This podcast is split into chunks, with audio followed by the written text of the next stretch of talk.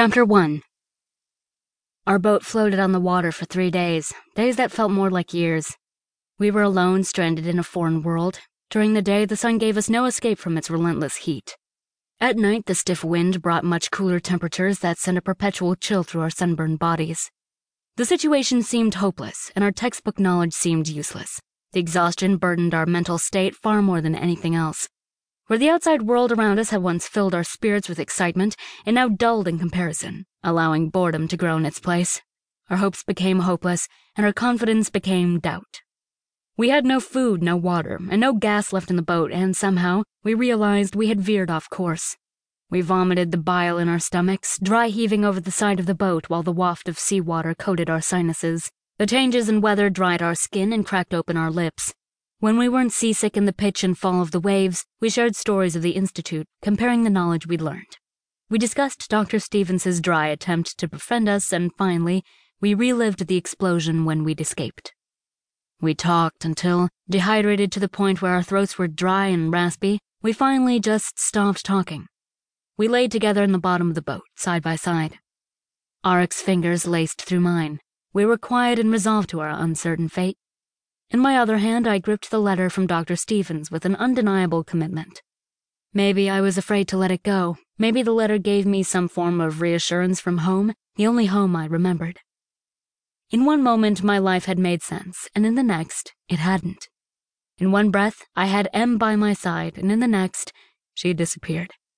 I missed her wide eyes and cerebral disposition. Three days ago, her emerald green eyes had seemed mystical as she'd stood on the boat and stared out into the open sky. What had she seen? Why had she left the first chance she'd had? Where had she gone? My mind tortured me with questions for which I had no answers. Don't worry, Aric had said. He had explained how he envisioned the world to be much bigger than the descriptive text in our lesson books. He had concluded with something about Em wanting to explore the world. What she had seen in the sky, he had said, had to do with the technology all around us. I had to agree with him. After all, I had seen how Em had reacted to the technology in the Institute, especially when she had a chance to get past the Faraday cage and next to working computers and cell phones. She was an explorer, and her job as an explorer meant she would download the world around me. Even if I had wanted to stop her or the alien metal wrapped around my spine, I couldn't have. I'd tried to get her removed from me for 16 years, but she'd never left me. Until now. The first chance of freedom she'd gotten, she was gone. She had left me alone with Aric in a boat, floating to nowhere. Now, while we floated in the ocean in the middle of absolutely nothing but water as far as I could see, I realized that Em was an immature version of the implant around my spine. Childish, even. I'd been sheltered from the world, sheltered from growing up like any other human child. Until I'd gotten to know Aric, I had not even realized how Em's childlike presence had held me back from maturing. Still, I ached for her to tell her things, things about Aric and my womanly emotions that grew more complex by the day.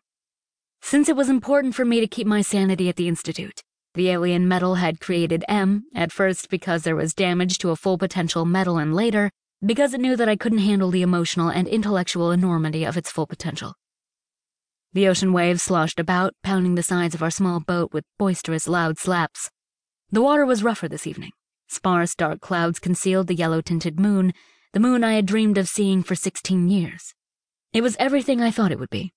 Humming a song I'd remembered from childhood helped to drown out the noise of the waves, but without Em there, it was only a secondary escape. My humming trailed off when I became too tired to even do that. In the silence, Aric turned his head to stare at me, his brown eyes fixed intently on my profile. It wasn't long before I turned to gaze at him, our faces inches from each other and his cracked lips pale from the cold air.